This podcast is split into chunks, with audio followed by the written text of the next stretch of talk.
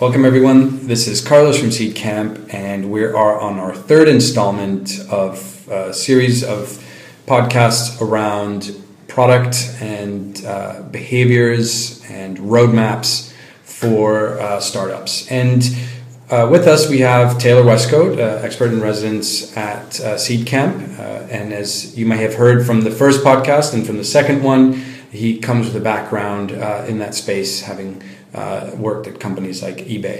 And what he's going to be sharing with us in this final of the three podcasts is the conclusion to some extent of the the transition from a traditional product roadmap, uh, correct? Uh, correct. To a new form, which is built on behaviors. And so if you want to sort of catch up, uh, maybe Taylor, you can just give a quick summary for those that are just tuning in right now. Uh, about sort of where we've gotten to so far. I think we left it at the vision, and then maybe we'll jump straight into uh, the, the customer journey behavioral roadmap and the brainstorms. Sounds good. Thanks, Carlos, and uh, hi again, everyone. So last time what we talked about was the vision roadmap, and the idea behind the vision roadmap, um, and generally is to just sort of unpin us from this traditional notion of a feature-led roadmap. So the vision roadmap is the translation of your vision into the staged and sort of segment-specific set of steps that you need to achieve to get to the realization of your vision, put in the perspective of your customer, because at the end of the day, that's what really matters, how your customer feels. And sort of the next steps along this path are how to take each one of those propositions, I call them, um, and turn them into a behavioral customer journey that gives you your behavioral roadmap, that then gives you the sort of right alignment with your team to figure out what features to build, and then go do the minimum viable product test methodology that, um, that you know, with Lean Startup, we know is what startups should be doing. Okay, so that's where we left it. So walk us through sort of the next step then, since since we're like moving now into sort of how to. What's the next step? Okay, so um, if we hearken back to the previous conversation where we talked about Uh, the hogwash business that ser- that um, aims to take care of everyone's car for them, starting with washing, starting with the um, uh, busy professional segment. So we decided the proposition for our first target segment was we're going to um, give you an occasional last-minute sparkle on your car, and we're going to send our individual car washers out to wherever you need them, whenever you need them to wash your car. So Um, that's a proposition, right? Um, the the occasional last-minute sparkle for my car. So how do we need to do that? And typically, when we build a website, we think in terms of a funnel, right? So I've built built my website, and it's got I'm tracking visits, and then how many people um, add something to the cart, and then how many people go through the checkout process, and how many people ultimately purchase. And that's a funnel. That's a typical way of looking at something. Um, and what I'm advocating is going beyond that and looking at the entire customer journey. And that is all the stuff they're thinking about before they do it, how they heard about it, um, going all through the experience on your site and following through through all the things that happened thereafter. Because in the case of this hogwash business, one purchase isn't enough. We need repeat purchase. And so what are they thinking about? What are all the steps? So the example I, I, I go through is first they're talking with their colleagues, then maybe they're Googling the idea of getting a local wash, and then they're coming to the site, they're looking at the stuff, ideally they're signing up, and and perhaps before they pay, They, there might be a, a step in there that in the funnel looks like a big drop, but what's actually happening there is they're having a conversation with whoever their maybe their partner is or their financial advisor or their boss, checking if it's okay to use this business. Um, and once they pay, going all the way through, showing their friend that their car is clean, and then later perhaps scheduling again, right? So the, the entire the entire customer journey, I think it's important to understand, because with each of those steps, there's the opportunity to, A, simply identify them and see if there are opportunities there, or look at those specific behaviors and understand those behaviors more deeply, because a be- behavior is um, not just an action. It's an action with a, a reason behind it. They took that action for some reason. And then there's an expected reward that the, that the, that the user has for having um, uh, exhibited go, that behavior. Do, do you want to go into a, a deeper explanation of what what you constitute as a sufficient behavior, right? Yep. Like it, it could be frustration, you know, at the at the silly end of things.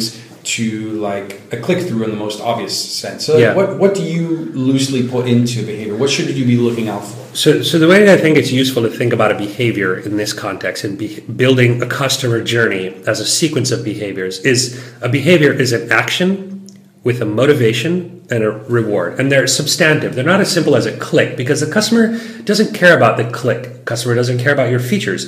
Um, No one should care about your features. What the customer cares about, as I've said before, is saving time, saving money, having more fun with their friends, whatever the case may be. So they're they're taking an explicit action in expectation for a reason, in expectation of something happening. So if they're they're not giving you their email, they're signing up to get something from you. So you've set the expectation that by giving the giving you their email address, they're going to get extra information, or they're going to get access to see more things, or they're going to become part of some cool club, right? So the behavior is um, signing up to something rather than putting your email address into the form.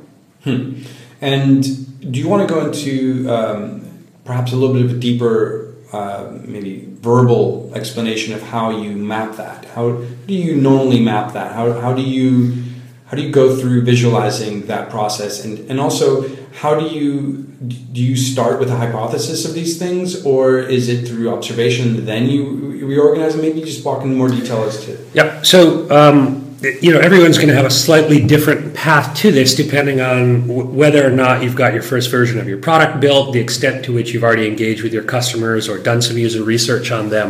Um, and so I've used this model with about seven or eight of the startups here so far, and it's always slightly different. Um, it's always a hypothesis, because whatever you may have observed, it may or may not be persistent across your customer segments. But you're sitting there, basically you're sitting in a room and you're saying, okay, well, what's our funnel? Okay, now let's um, let's expand beyond the funnel, right? So it's not just visit the site. Why did they visit the site? What were what were they doing? What led them, let's say, to Google that thing? Was it a conversation with their friends? Was it frustration with their inability to achieve some goal they had? So so going back up, backwards in the user journey, and then forwards in the user journey. So identifying, for example, whenever there's a drop um, in a step in the funnel, there's often, the, you know, there may be something else that they're doing in between those two steps, right? Signing up, Um, going through know your customer, uh, uh, you know, K Y C checks, um, between that step and paying, um, usually a big drop, and usually there's a reason for that, because they need to go check with someone, or they need to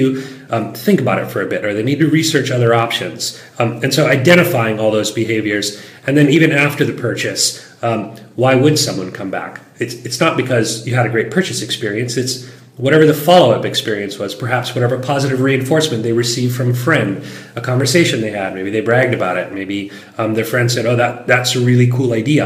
Um, all, all those those meaningful actions that contribute to ultimately achieving the proposition you want, which in some cases may be repeat purchase, in some cases may be habitual um, return visit. You know, it depends on what proposition you're targeting.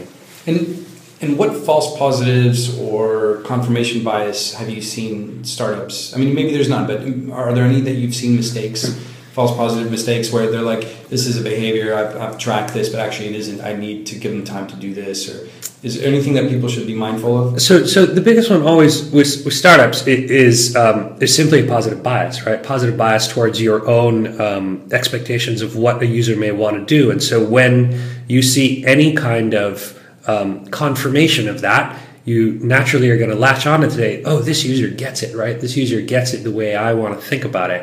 Um, and so that, that that's positive, right? Um, mm-hmm. It may or may not be. You may, you may gloss over the fact that the user was thinking about something else at the time, or um, the fact that two other users didn't do it because they just, you know, didn't get it, right? Those, those are sorts of things that it's easy to miss um, when you're when you're biased towards your own product.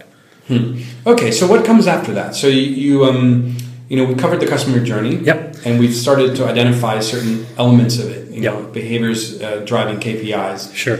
Um, so what what comes after that? So um, so one of the the cool things that always tends to happen when we go through this full customer journey exercise is, through that journey, we sort of identify like, oh yeah, that sort of extra step. So one with a with a with a fintech startup was, the fact that there was a conversation with their partner about whether or not they should invest. And we said, oh, actually, there might be some opportunity to address that. We could, you know, make a make an email form that emails the partner and says, hey, uh, you know, your your partner looked at this and these are the reasons they thought it was good. What do you think? You know, click a one to five stars or something like that. Um, and another example was um, with a, a B two B service where they would, you know, sell the subscription in to someone who was making the decisions, but it ended up being someone else in the chain that was actually using the software. And they realized that, okay, actually it's not about just making a cool piece of software. We actually need to appeal to that totally different mindset assistant of theirs who's actually going to be tasked with using the software. And the assistant cares about different things. The assistant cares about, you know, maybe doing what they're told. Maybe um, in this case, I think one of the ideas was, well, maybe if they do it ten times, we send them a box of chocolates. Um, and I thought that was a, a really good example of what um, totally blowing out this customer journey en- enables people to do. The whole goal of this process is to free up the thinking of your team away from like, should we build this feature or that feature, and more towards actually what the customer does and what the customer cares about is most important. And so let's orient our thinking on that. And typically what I see is it it yields, oh yes, actually that's the most important behavior we need to target in the next ninety days, right? So keeping our roadmap short, saying those are the critical things we need. It's not necessarily that feature that we know we're going to need six months from now, but it's that behavior that we need. And there's tons of ways to get that behavior, from like calling the customer up and saying, hey, have you have you done that thing yet? Um, in a B two B context, or you know, offering some reward for for exhibiting the behavior, um, and typically in startups, what you're looking for is um, is repeat behavior, um, so that you can demonstrate that you have some stickiness to your product and a, a higher level of engagement or an increasing level of engagement, because that's the sort of typically that's what leads to the growth curve. It's once people actually like the thing, that tends to be when they recommend it to their friends and so forth. Hmm. Um, and so encouraging the repeat behavior um, is, is usually really valuable.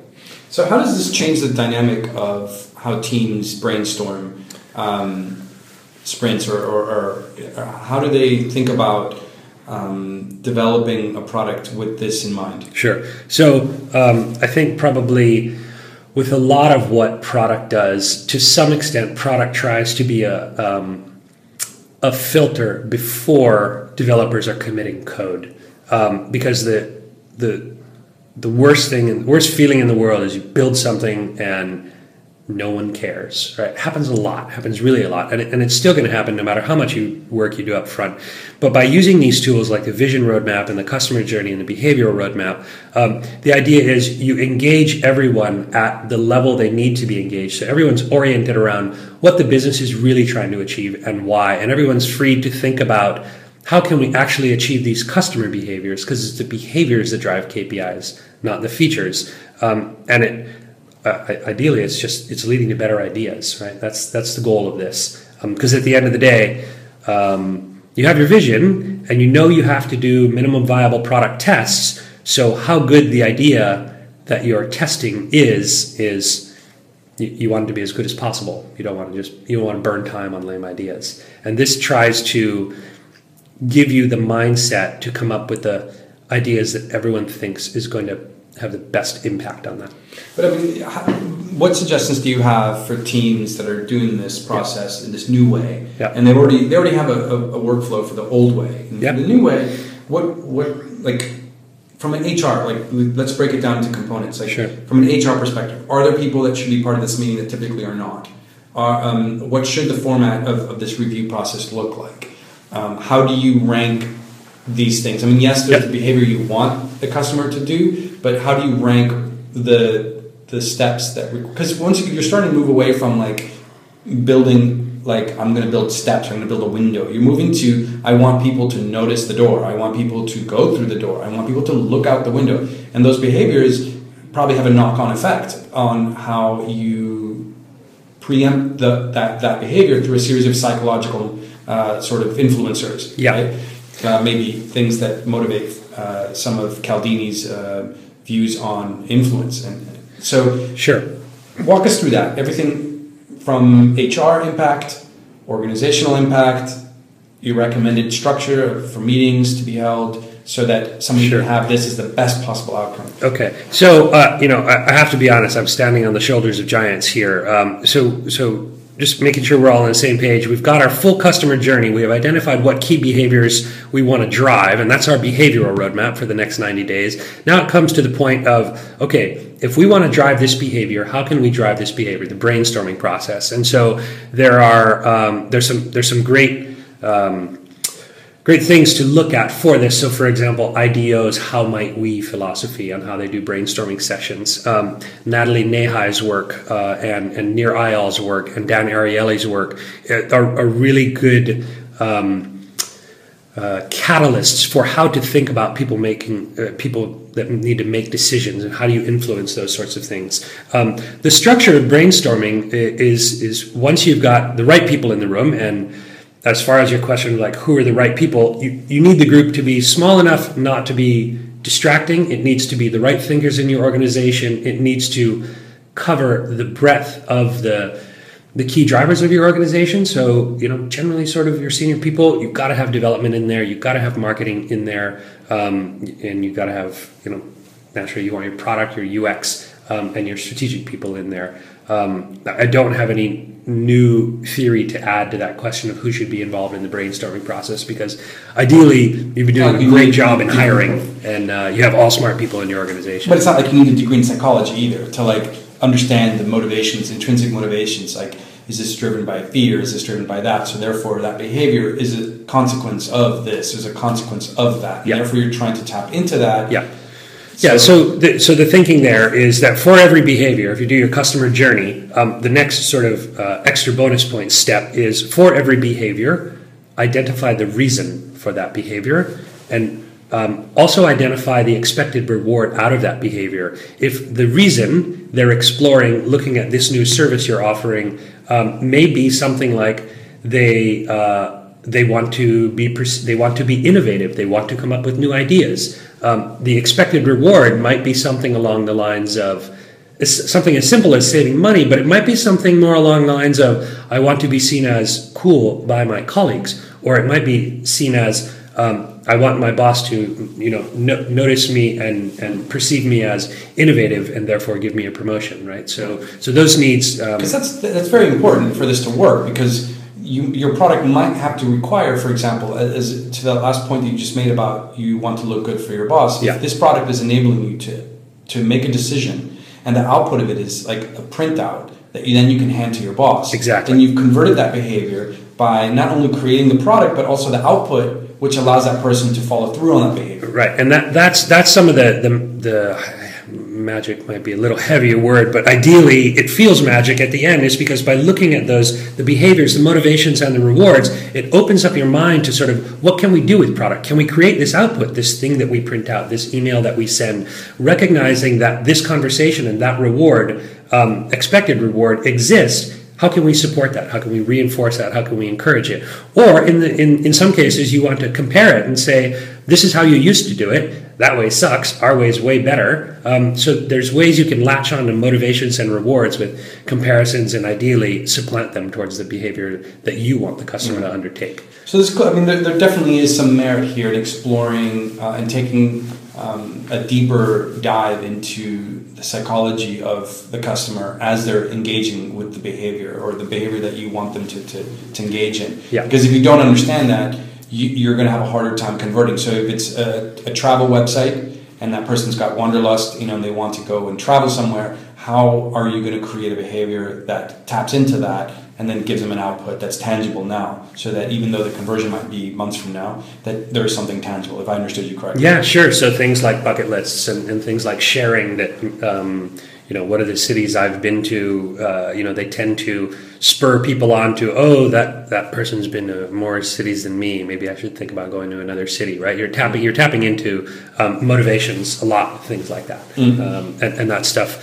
Um, usually when we go through this exercise, at least two or three sort of novel ideas tend to fall out of it. Um, and, and, and it reorients uh, the team on, you know, what they should be working on. And sometimes it's realizing they shouldn't be working on that thing that the development team was planning to spend the next, you know, Uh, two months coding. Mm. And so how does this map into the hogwash example that we were talking about earlier? Yep. You, you know, you're talking about people um, going through the service, um, and, and where, how would the behaviors, if you broke it down for the for simplicity of the hogwash example, what what would the behavioral roadmap look for hogwash? So, um, so for for example, uh, we, we got to the behavioral roadmap. We said it's chatting with colleagues, and then Googling, and then visiting the site, reading reviews, looking at prices, et cetera, et cetera. The, the key behaviors we identified um, were getting someone to schedule an appointment, um, and then uh, getting them to talk to their partner, whoever that might be. Because typically, you know, in a, in a basic funnel, that's where you see the big fall off. Scheduling doesn't cost anything. That's easy to get them to do. Um, actually committing to pay, identifying that there's an intermediate step in there, um, and, and we call that talking to their partner, even though hogwash is a pretty low low purchase price. Um, it, getting that getting that influence uh, sorted out is something we thought would be really valuable from a hogwash standpoint. So let's, let's play with that one. Let's, yep. let's let's play with talking to your partner. What would that? So that's the behavior. Yep. What would precede it? And I don't know what the word is. Post seed, precede, post seed. Anyway. Yep. So let's say what would precede that? Uh, it would be you identifying the rationale why this person has to go talk to their partner, and what the mindset of that person is, and then creating the right level of copy uh, on the on the component of the product that is going to enable the trigger to then them going and taking the behavior. Sure. And then the output, the results being something that enabled them to either have a material or the conversion for the next step. Yep. So um, in the, in this example, uh, it's, it's preceded. The beha- preceding behavior is someone schedules an appointment because that's the step before paying, and the talking to a, to the partner is in sort of an invisible step. It doesn't exist in the product, and so by recognizing that it exists, what we do is we say, okay, what's the motivation? Why are they talking to their partner? Well, because they need to get. Um, uh, they've made a promise that they will discuss decisions of this nature with their partner, and the expected reward is that their partner thinks, hey, cool idea, uh, I like what you're doing, I like the way you're thinking about spending money, right? So um, at, at minimum, you can latch onto the reward and say, okay, if they, if they are seeking approval or uh, a sense of approval from their partner about making good financial decisions, then perhaps you're reinforcing that in your imagery, in, in the way you talk about going to the next step, paying, um, by saying, you know, great, you're about to make a really smart financial decision that you're um, that all your friends uh, will sort of pat your back about. Um, you might even build product features in there. So the example I've used a couple of times is um, not, you know, not ready to pay yet. Um, you know, make. You know, double check if someone else thinks this is a good expenditure. Enter their email address. We'll send it to them, and and we'll explain to them why you want to make this decision, and, and ask for their feedback. Mm-hmm. So some examples like that might be ways to encourage that behavior. It would also, once you start building features like that, it would allow you to actually have insight into a feature that you previously didn't know was happening, um, and. And then, of course, you still got to go validate all this stuff is real by testing it with customers. Mm-hmm. But actually, you know what's interesting about this conversation, Taylor, is that um, it, it really highlights two things. One of them is um, how much in the dark ages some of the previous uh, product roadmaps might have seemed when it comes to one thing, is emotional awareness of the customer, right? It, to, the, the second point is that it might seem to some that are listening to this that this is exploiting uh, people's emotions during that funnel to to get a customer behavior to to convert, you know, to, to make something happen. But I guess I want to get your thoughts on it. From from what I'm hearing, it sounds to me like really in the past people have been building products that are disrespectful to humans, meaning they're not really thinking through about the state that people are in, disrespectful to the customer state. Rather than now, what you're recommending, if I understood it correctly, is a more emotionally aware, uh, which then leads to that behavior, an emotionally aware product that understands the motivations at the point of consumption and therefore makes a more humane process that is in line with the customer's needs at the time that the purchase is being made. Whereas in the past, that was completely ignored. What was ignored? The the trying to be humane about it part? Yeah, perhaps. I mean, I, it seemed from listening to you, to, to you speak about the behavior as the priority, that in the past, by looking entirely on a feature-based uh, comparison, you really are stripping that element of, of conversion, on understanding what each one of the motivations are between each one of the conversion steps. Yeah, yeah. I mean, I, I think I think features. What we really need to understand that they are they are an abstraction between the user and the business, right? And ultimately, um, it's it's the user, especially in a startup, it, it, you know, and certainly in larger organizations too, that we need to be thinking about. And and we're we're long used to uh, um, just saying these are these are the features that are going to do the job. There's a There's a natural tendency towards hubris, uh, especially at larger organizations who just think users are going to take what they're given. Um, and by th- reorienting thinking around the user um, at, at several levels, all the way from the vision on down, um, I think it's a strong competitive advantage, right? It's it's an opportunity to um, stay ahead of, of your competitor by understanding your user better. Well, it's probably also reinforces your brand, because if your brand is representing something specific to the customer, the product is also representing that as well. Yeah. It's, it's no longer decoupled from that chain. It, yeah. It's not this entity that is completely, un, you know, floating in its own little paradise. Yeah. But so it's interesting. Um, sorry, you were going to say something? I, I, think it, I think it's recognizing for them um, the things that matter to them that are not part of your product. I think that's an important and, and I would say, considerate um, offering on your mm. behalf to the customer. So I guess if, if we move into the, the last part of the of the of the flow, what, what comes next then? Yeah, so we've got a behavior, we've got all of the right people in the room, and we say, okay, everyone, this is the behavior we want to um, encourage. So let's brainstorm. And brainstorming, um, you know, ideas, how might we process is a good way to do it.